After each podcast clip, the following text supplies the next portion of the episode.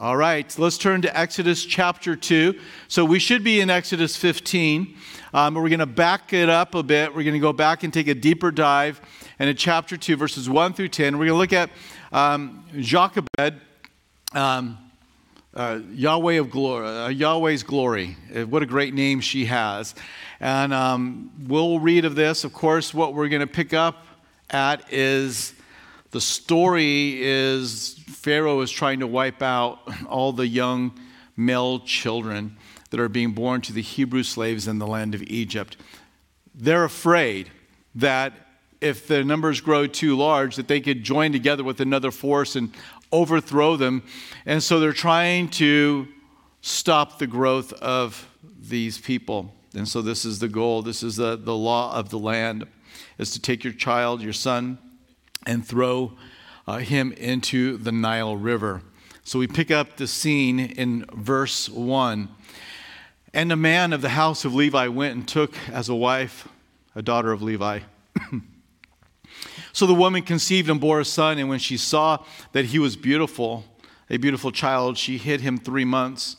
But when she could no longer hide him, she took an ark of bulrushes for him, dabbed it with asphalt and pitch, put the child in it, and laid it in the reeds by the river's bank. And his sister, Miriam, stood afar off to know what would be done to him. Then the daughter of Pharaoh came down to bathe at the river, and her maidens walked along the riverside. And when she saw the ark among the reeds, she sent her maid to get it. And when she opened it, it was a child, and behold, the baby wept. So she had compassion on him and said, This is one of the Hebrews' children. Then his sister said to Pharaoh's daughter, as she pops out of the reeds, right? Shall I go and call a nurse for you from the Hebrew women, that she may nurse the child for you? And Pharaoh's daughter said to her, Go. So the maiden went and called the child's mother. Then Pharaoh's daughter said to her, Take this child away and nurse him for me, and I will give you your wages. So the woman took the child and nursed him, and the child grew, and she brought to him Pharaoh's daughter, and he became her son. Brought him to Pharaoh's daughter, and he became her son. So she called his name Moses, saying, Because I drew you out of the water. Got a few points we want to draw out about this family. Of course, we, as Mother's Day, we want to look at a, a, godly mom, and Jochebed certainly is among the godly women of Scripture. And raising her children, not just Moses, but Miriam, the one in the reeds here, and also Aaron. These are the three children that she has, and they play a prominent role in the plan of God to preserve the nation of Israel. And so the first thing I want to look at here is that is to note that she was a woman of faith. We're not told the specific word that she was given, but it's not, excuse me, it's not hard to imagine how the Lord might have come to them and the thoughts that must have come into their mind. Uh, ordained of the Lord a plan to preserve this child. They don't, maybe, maybe they do, maybe they don't. Scripture's silent, know what is all planned for this young man. But Moses is going to be the guy that is going to be raised up. And it's going to lead the children of Israel out of bondage, out of slavery, is going to preserve the nation. The significant thing that he preserves is the nation, but also specifically the tribe of Judah through whom Jesus would descend. Uh, uh, Moses is a Levite. Jesus is from the tribe of Judah, but in him preserving the nation, specifically this tribe, the hope remains alive that the seed of the woman would one day come and would destroy Satan and reverse the curse. And so that is kind of our setup here for what's going on. But we read in the New Testament, Hebrews 11 23, for by faith Moses, when he was born, was hidden three months by his parents because they saw he was a beautiful child and they were not afraid of the king's command. So she was a woman of faith. By faith, she did this. She didn't know how it was going to turn out. She had a thought, she had an idea. It seemed to be good. The family decided that they were going to make this ark. They were going to make it waterproof. They were going to put it down by where the princess comes to bathe. And Miriam was going to hide in the reeds with a rehearsed line can I call one of the Hebrew women for you? that, he, that she may nurse this child. And so this was the plan. Was it going to work? Well, they had faith that it was going to work, but they didn't have the facts. They didn't know how it was going to play out. And yet she steps forward and she walks in faith. Faith is so important. Faith for salvation, your own personal faith. I believe in Jesus Christ, that He died on the cross, that He rose for my sins, that He rose from the dead three days later, has ascended to the right hand of the Father, and all who put faith and trust in Him can receive forgiveness of sins and have the hope of eternal life. Amen. Faith in that is important, right? You've got to believe that in order to have salvation. But there's, there's that living faith too, right? So, you know, we, we don't walk by sight, but we walk by what? By faith. And then there's actually the gift of faith, but I'm not going to get into that today. Let's just talk about walking by faith. You're saved, you have faith in the Lord, but you need to walk in faith. And this is what Jochebed and Amram do, Miriam does, but this is what you need to do as well, Mom. Dad, you need to be a, a family of faith where you are trusting the Lord. You have implicit confidence in your King Jesus. And your children, they need to see that faith. They need to see it lived out loud. They need to see it talked about. They need to see it prayed about. They need to see you repent when you fail to be that man or woman of faith. If they've seen you fall, don't just gloss over it like it was nothing age appropriate conversation with them about your failure is so important. You know, a lot of times, like, you know, a bunch of hypocrites. Well, what's a hypocrite? Is a hypocrite somebody that sins and repents? That is not a hypocrite, is it? That's called human right there. That's, that's just what we all are as believers. We make mistakes. A hypocrite is somebody who sins and then acts like they didn't and continues to put out this air of spirituality. And that's that that person who has that log in their eye. And, and nobody wants that. Nobody can tolerate that. So we, we need to be honest about where we are, but your faith needs to be lived out for your kids to see. It is so important. They need to see your faith lived out in your service, using your spiritual gift. If, if you don't walk in the gifting that the Lord has given to you, and the Lord has given every one of you who is a believer a spiritual gift, another Bible study, but read 1 Corinthians 12. Every single one of you, not, not your natural born talent, your natural born talent can converge with a spiritual gift that comes with you, and it becomes kind of like the one two punch. So that's great. So maybe you have the natural talent of, of, of you know, music and, um, and the Lord calls you to speak, and I would put leading worship in the category of prophecy because all the songs that we sing are speaking forth the word of the Lord, aren't they? It's telling us the heart and the mind of God, it's calling us to action.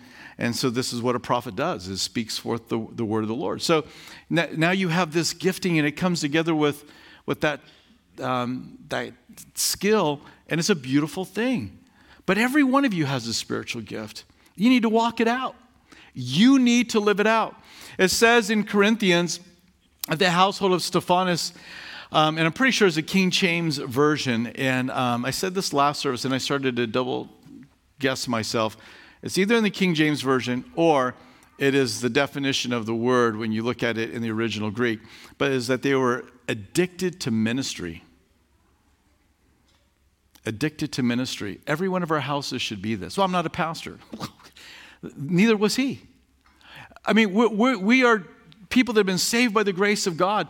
He is coming back. We will give an account for how we live our life, and He's given us a spiritual gift. You need to be addicted to Christian service and ministry. That, that just should be it out of gratitude. It is your reasonable act of worship. Let them see it.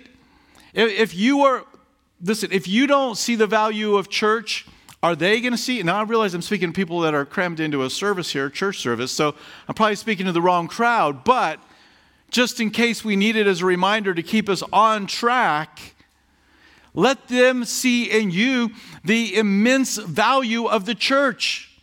You can find all kinds of things to criticize about, but you don't want to do that in front of your kids. You want them to see your faith and your love to serve Jesus and appreciation of it so that they don't just dismiss it. So let them see your faith lived out in service. Let them see your faith in, in, in holiness. Let them see your commitment to walk in obedience to the commands of Jesus because you love him. And the last thing you would ever want to do is offend your Lord and Savior Jesus Christ. So we walk in holiness. Oh, why is it that we can't watch these types of movies? Because I said so. They're nasty, you little pervert. I mean, you probably wouldn't say that, but you know, it's just like you just you kind of dismiss your kids and you don't engage them in conversation. Obviously, hyperbole there, hopefully. Um, I never did it. He might have done it, I don't know, but I didn't. Um, but you know, you, you, you sit down and you engage them in conversation. Say, why? I'll tell you why. Because Jesus died on the cross for those very things. And it may not be real, but it's portraying something and it's being elevated and it's being esteemed. And we are not to put our eyes upon anything that is, that is not lovely. And so I don't want to go and, and, and just embrace something and take it in that Jesus died on the cross for. And we give them a purpose for it. So they see the faith that we have to walk in obedience and obey the commands. They see our faith and following God's divine order for the family. And maybe for some of you moms in here, you're like, yeah, but my husband, you don't know my husband. And that's why I don't follow the order. That's why I'm not in submission to him. That's why I don't respect him, because he's not earned the respect. Let me tell you something is that is a disobedience against the Lord. He has laid down, and this is a whole other Bible study, but I'm just going to give it to you quick. The Lord has put the man, the husband, as the leader of the home. He is to love you, he is to take care of you, he, you, he is to, to serve you, he is to nourish and cherish and wash you in the word. Ephesians chapter 5. That's what you should have in a Christian husband. If he's not doing that, it makes it much harder for you to do your part. I understand that but it does not absolve you from doing your part because the commands of God are still there. But it's so hard. Well, to the humble, he gives more what? More grace. Ask him for the grace to live it out. But what you don't want to do is you see your husband's rebellion against the divine order, not being the man that he's supposed to be. So you rebel and you don't follow the divine order. And now it drops down to your kids. And what happens there? Now there's a lack of divine order in the family. A little bit of leaven leavens the whole lump. This is not to be underestimated. I mean, you know, if, if you as a, a wife are in rebellion or a husband in rebellion to the divine order and you're trying to fix your kids, I, I, I'll tell you how to fix them. Step number one fix yourself. And then begin to deal with them. Because as you submit to the divine order, even if somebody in that process, husband and wife, is not doing what they're supposed to, I promise you the Lord will honor your obedience to Him and it will it will provide an example, at least some example of the divine order. But what's the order for kids? To be in submission and obedience to their parents. So that's the order. So, you know, live it out. You say, well, I don't know, I just can't see it. Yes, so let them see your faith and obedience to the Lord. Let them see your faith in trials. You're not panicked, you're not freaked out. You're not raging against that family or against that corporation or against your government. They don't hear this rage that's coming out of you. Oh, you can speak of the things that are going on honestly, but they see somebody that is a man and a woman of faith. So important. She was not only a woman of faith, she was also a woman of wisdom. She hid Moses. You know, she made this this ark for him. She sent Miriam. I mean, we don't read it, but doesn't it sound like Miriam had rehearsed the line with mom a few times? I mean, what mom's going to send their daughter out without rehearsing? You know, what are you going to say again? Let's go over it again. Mom, I got it. No, just say it again. You know, what are we? What are you going to say? I say, well, do you want me to call for one of the Hebrew women to come and nurse her? Yes, that's it. Now, don't say my name until she asks. Then you say, I know just the person for you. So this is, this is wisdom that was given to her. The Pharaoh had made a decree, Exodus 1:22, that all the Hebrew sons should be thrown into the Nile. And so you have the drama surrounding the birth of children. This is the Old Testament, isn't it? I mean, you see the drama that exists all through the Old Testament. You see it nationally at times as well. You can see it when Haman wanted to destroy the entire uh, nation of Israel. You see it when Herod wanted to destroy all the, the uh, children under the age of two, all the male children under the age of two that had been born in the area of Bethlehem because Jesus had been born, the King of the Jews had been born, and he wants to destroy them. You see it even in the, in the events in recent history, like with Holocaust and the continued anti Semitism which may not be as obvious to you why that's still satanic, but I'll tell you why. Everything that Satan did from Genesis until the birth of Jesus was to stop the first coming of Jesus Christ. That's what you see. That's the Old Testament. He's going to stop it. God is raising up a nation through whom the deliverer will come. And you see all of this drama around that. Now Jesus has come and he's ascended to the right hand of the Father. But what did he say? I'm coming back again. And when Jesus comes back the second time, what is he coming to do? Bible's eh, so clear about this. He's coming to rescue Israel in the great tribulation. If Israel's wiped out, who would Jesus come to rescue? There would be nobody to rescue. And so I believe that Satan is still, like he's tried to stop the first coming, is trying to stop the second coming as well. And so we need to, to have wisdom as it applies to our own lives of how should I protect my children? How should I bring them up to be uh, little ladies and, and young men that follow Jesus Christ? Malachi talks about how the union of a husband and wife are to give the Lord a godly offspring.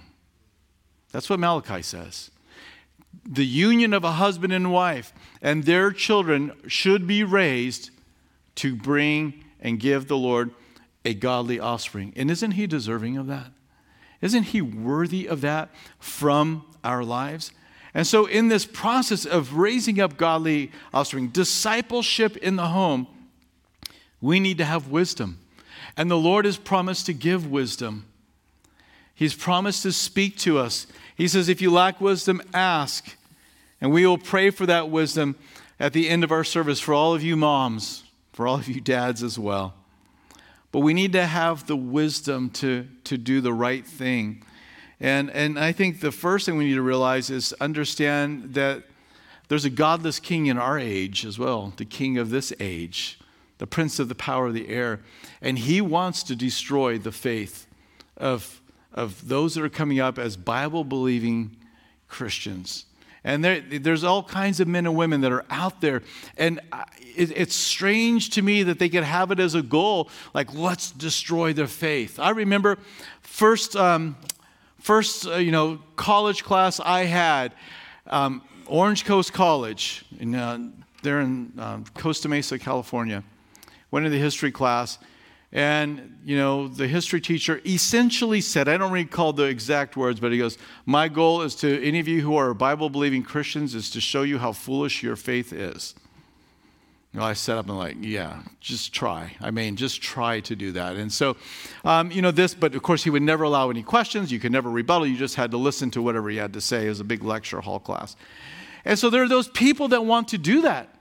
There are people that are, they set up websites and they set up entire um, blogs and, and, you know, social media uh, outlets to destroy the faith of our kids. We got to understand we need wisdom in the midst of a godless uh, age.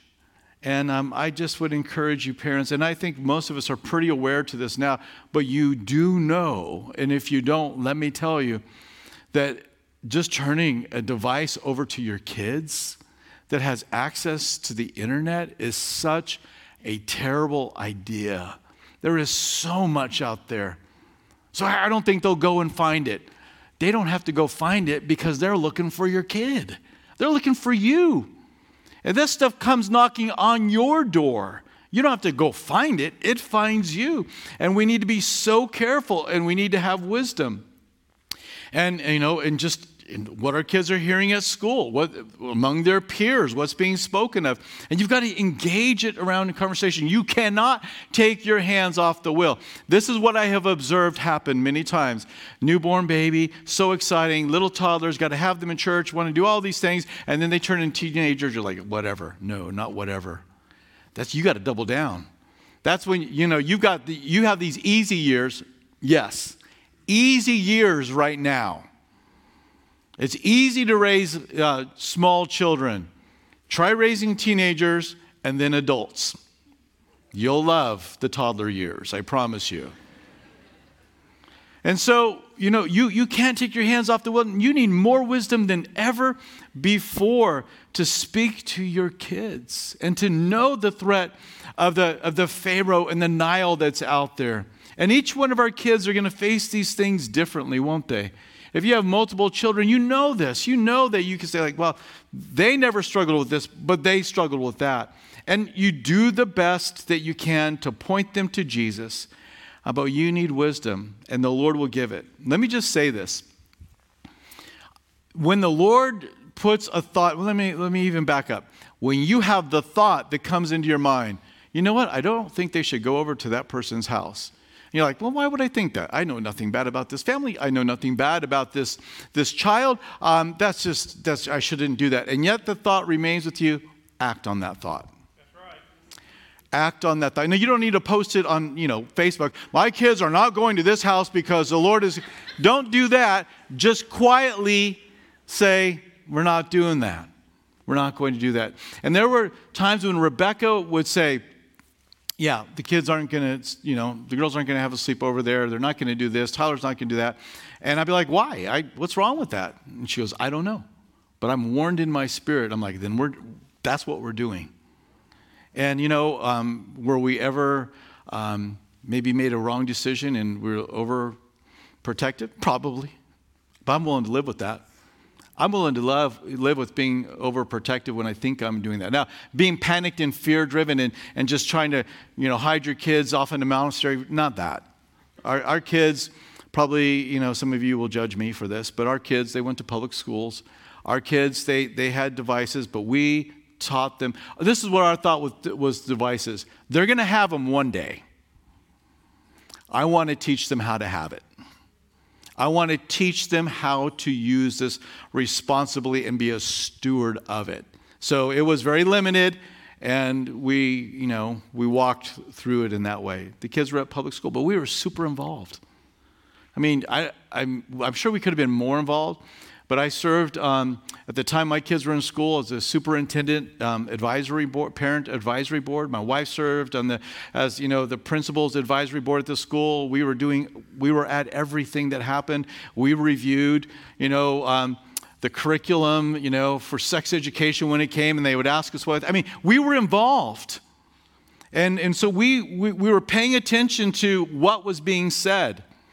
And um, we, you know, it took a lot of time to do that, but that was our choice, you know, up and through um, eighth grade. They were in public school. So I, I'm not saying, you know, blow up all the devices, you know, retreat, retreat, retreat. You've got to seek your, the Lord on those things. And whatever wisdom the Lord gives to you, you're not going to find me second guessing you on that because the Lord knows what's ahead for your kids. And so you make those decisions. But we sought wisdom from the Lord. And um, her wisdom was to um, make an ark that would protect him from the Nile. You have to protect your children from the Nile of this world, the course of this age. And you know, what is the best way to do that?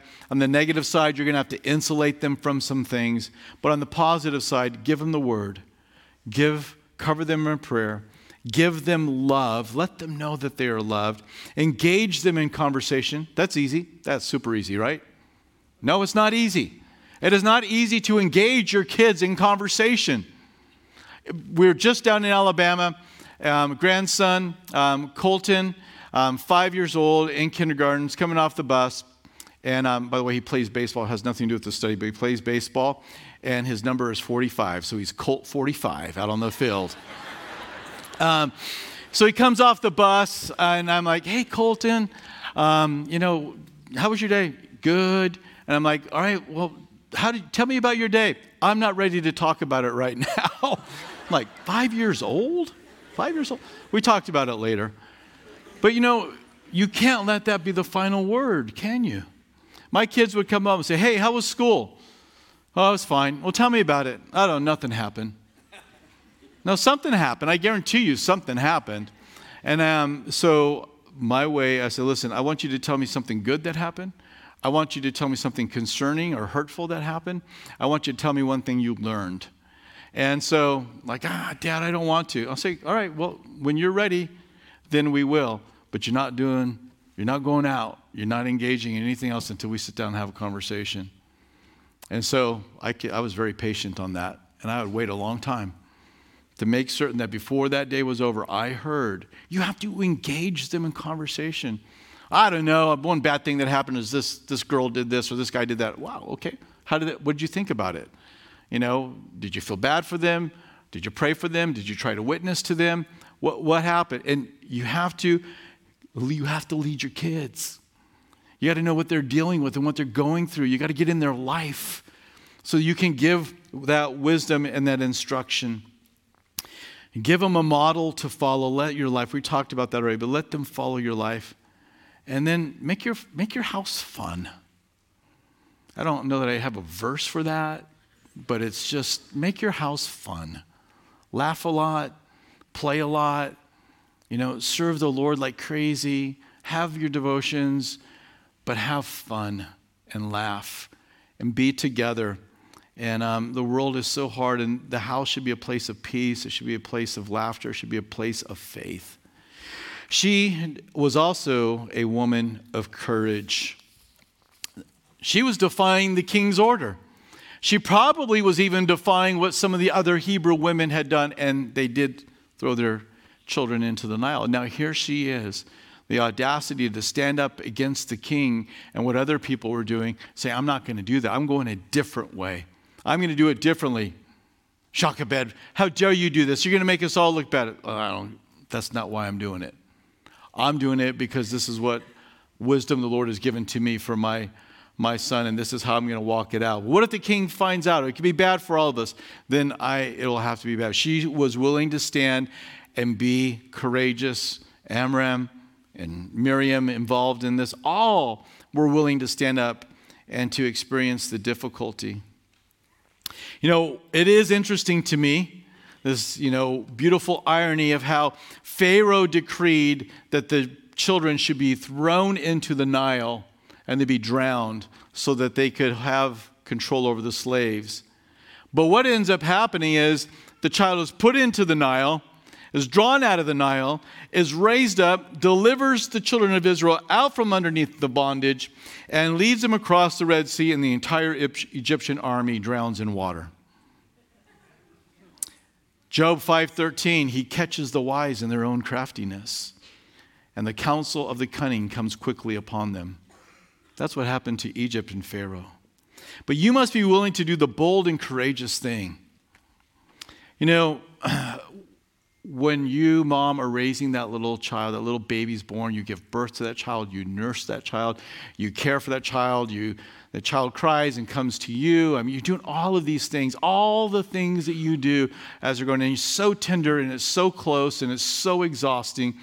You're doing this, and then they begin to get older, and that begins, you know, properly so, that they become less dependent. But then they get to that point where it's like now you're giving them rules, and you can feel the relationship beginning to kind of maybe be uh, breached because of your rules. And there's going to be a temptation to just say, "I'll forget it. I just love them too much. I just, I just want to have that same relationship." And I would say, "Be courageous, mom. Stand up and do the right thing. Don't worry about being a friend to them right now. Be their mother. Be that spiritual mentor to them."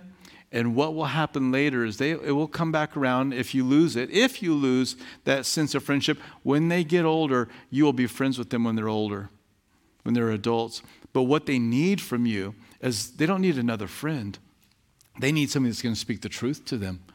They need somebody that's going to love them, is going to model for them, is going to draw boundaries. And listen, being a parent is not for the faint hearted. You will have to be courageous in the pressures of the world, pressures maybe from even other Christian moms, and you're going to have to stand, you're going to have to be courageous in the face of your kids when they say, I hate you. Well, you know, there's, there's some things to do with that, but, you know, you're going to have to just stand your ground.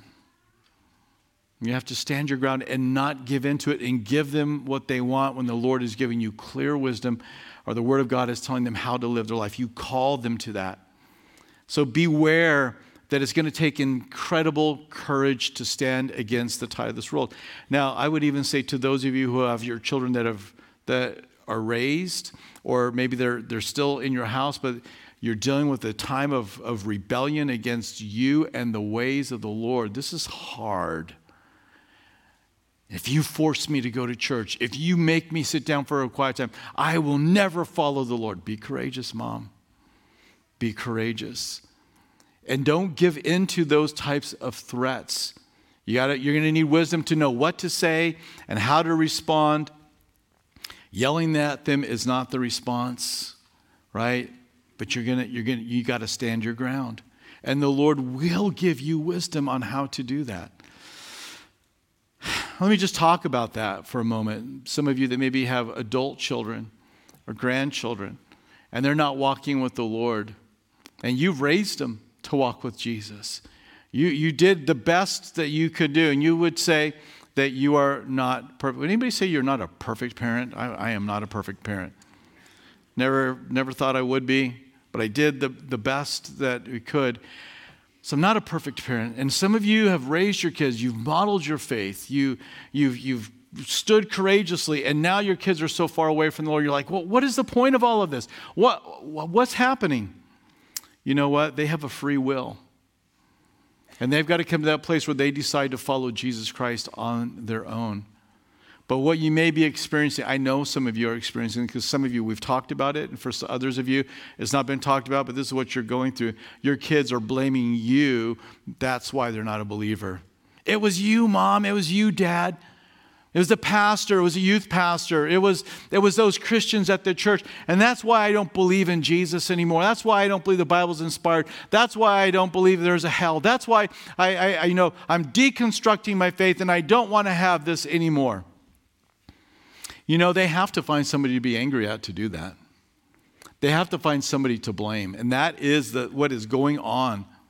So I want to say this to you all that to get to this point. Our Heavenly Father has children that are in rebellion against Him. Would you agree with that? Is He a perfect Heavenly Father? Yeah, He is. So children in rebellion are not necessarily indicative of your failure. And some of you just need to be released from that guilt and that shame that you've been walking around in. Now, listen, I'm a realist. Some of you maybe didn't do a good job.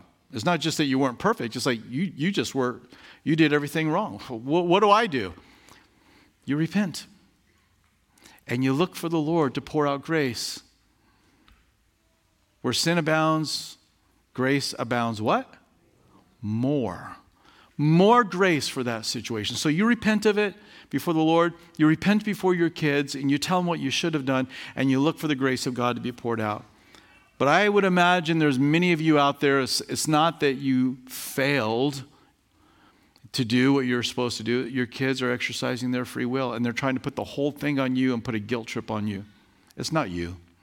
It is not you. It is their decision. And so you too need to be courageous. Well, if you know I can't, you know, do this and I can't say this and I can't express what I want when I come in the house and I can't live like this and I can't do that, then I'm moving out, then I'm doing this. It's going to crush my heart if you do that. It will crush my heart if you do that. But if you think you're going to manipulate me into not being the man or the woman of God that I have lived my whole life, you don't know me very well. It's very unfair of you to ask me to deny what I've lived my entire life. I'm not going to force you, but don't manipulate me either. I mean, that, this is a conversation you have to have. That's it, I'm out of here. The most painful thing that will happen is if you walk out those doors, but you have to be courageous. oh, I'd rather have a bad, you know, relationship with them. And, you know, if I got to affirm their sin, I'd rather do that than have no relationship. Don't do that. Your Heavenly Father doesn't do that. He does not ever affirm the sin. Now, listen, you don't have to be mean, okay? You don't have to be ugly. And, and I, I pray the Lord will give you the wisdom to stand and to be courageous. She trained her children, right? We don't have a, a lot of what she did, but Moses, Aaron, and Miriam played a significant role in their ministry. So she was uh, one that trained her children. Deuteronomy 4 9 through 10. Only take heed to yourself and diligently keep yourself, lest you forget the things your eyes have seen, and lest they depart from your heart all the days of your life. And teach them to your children and your grandchildren especially concerning the day you stood before the Lord your God in, Mount, in Horeb, Mount Sinai. When the Lord said to me, Gather the people to me, and I will let them hear my words, that they may learn to fear me all the days they live on earth, and that they may teach their children. And you have that other one that you can look up on your own, very similar. We read it at every baby uh, dedication. But do you see this? It's got to be in your heart. It's got to be in your heart. And then, as it's in your heart, then you train your children. And what is it that you're training them to? Well, towards the end, middle of verse 10, it says, that they may learn to fear me all the days they live on earth. That is our objective. We're training children, discipling children to fear the Lord all the days of their life. You're going to teach your kids all kinds of things. You're going to teach them you know, good manners. At a certain point in time, you teach them to use the fork, you know, and the spoon. Start the spoon, not the fork. Um, dangerous business to start with the fork. But you know, you're going to go through, you're going to teach them all of these things, not to throw their food, not to throw their bottle. You know, you're going to, you're going to teach them, you know, not to stick their finger in the wall socket. All, all of these things you're going to teach them to do when they're little. And then they're going to get older, and you're going to, you're going to have to teach them to take bath. Okay, go take a bath. Did you take a bath? Yeah. You didn't turn the water on. Oh, yeah. No, you got to use water when you take the bath, okay? All right, so let's turn the water on. Okay. They come out. Did you use soap or shampoo?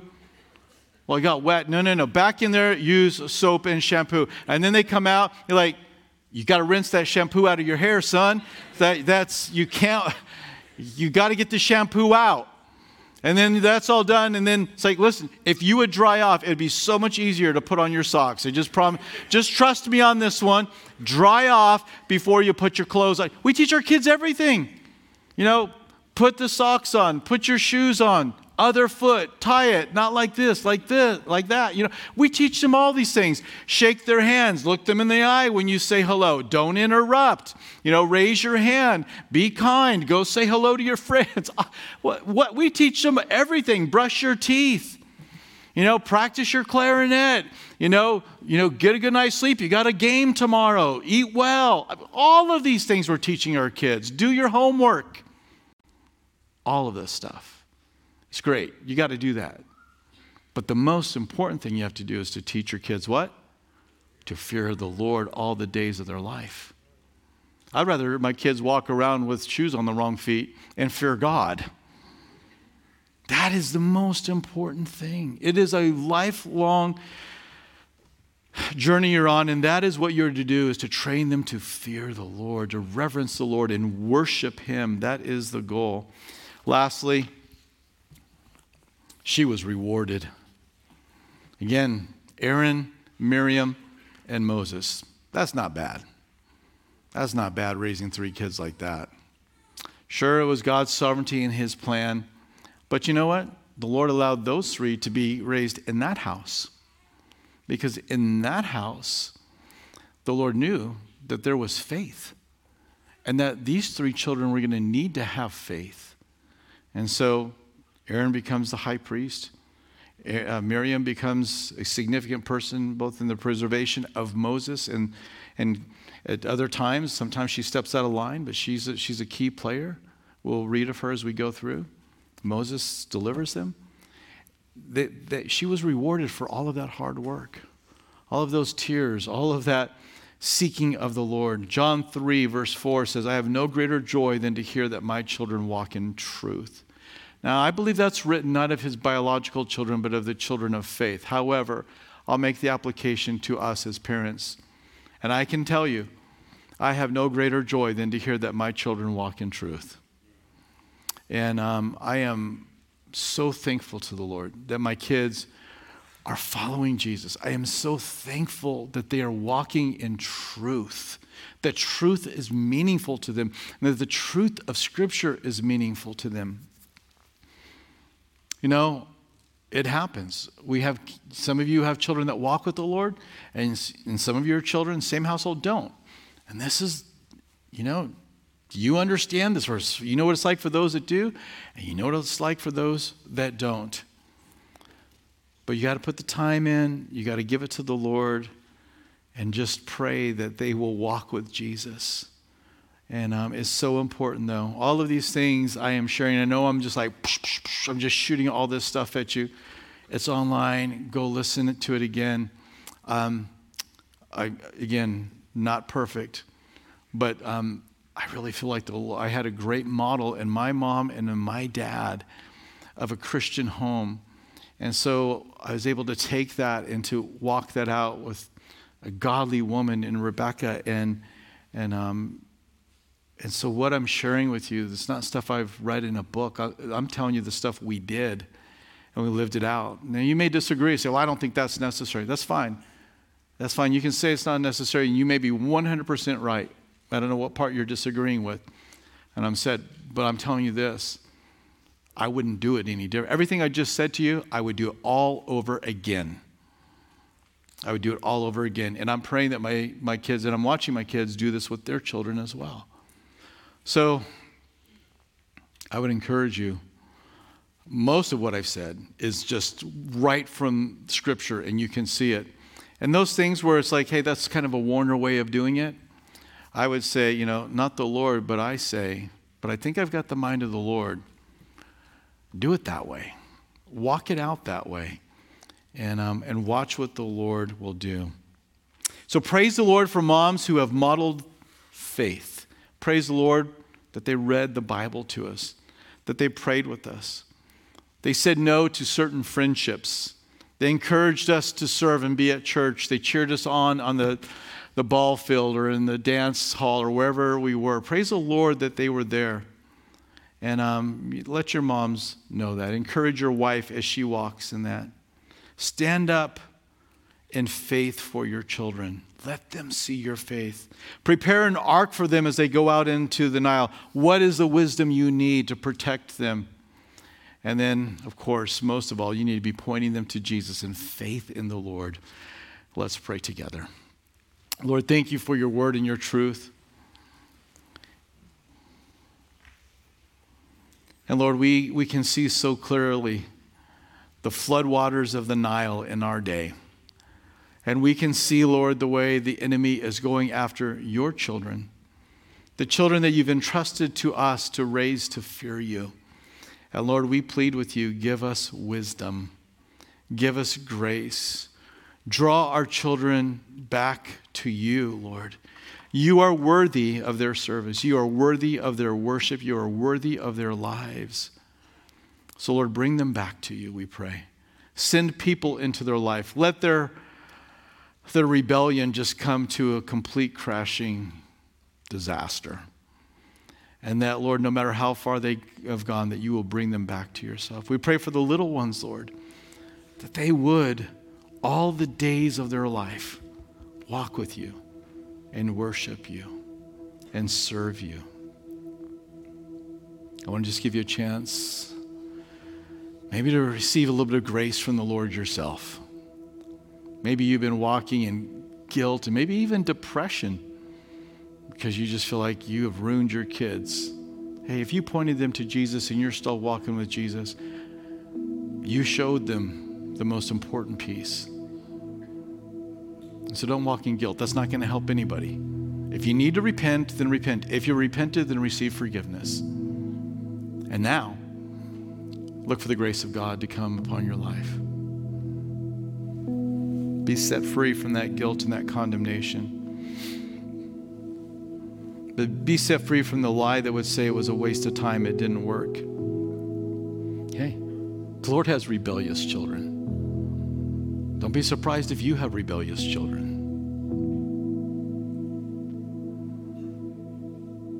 I'll give you a moment just to pray for, for those people that you're thinking about that are not walking with Jesus. Ask the Lord for them.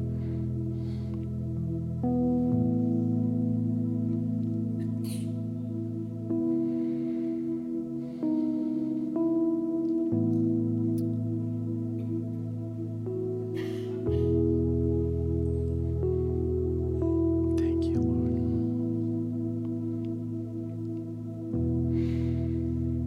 Lord, we thank you for godly women, our moms, our wives, sisters, aunts, cousins, Lord, these godly people that you've put around us as we raise our kids.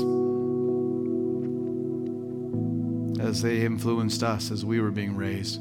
Lord, put a blessing upon them. Fill them with joy. Bless, bless our sisters. And it is in the name of Jesus we ask these things. Amen.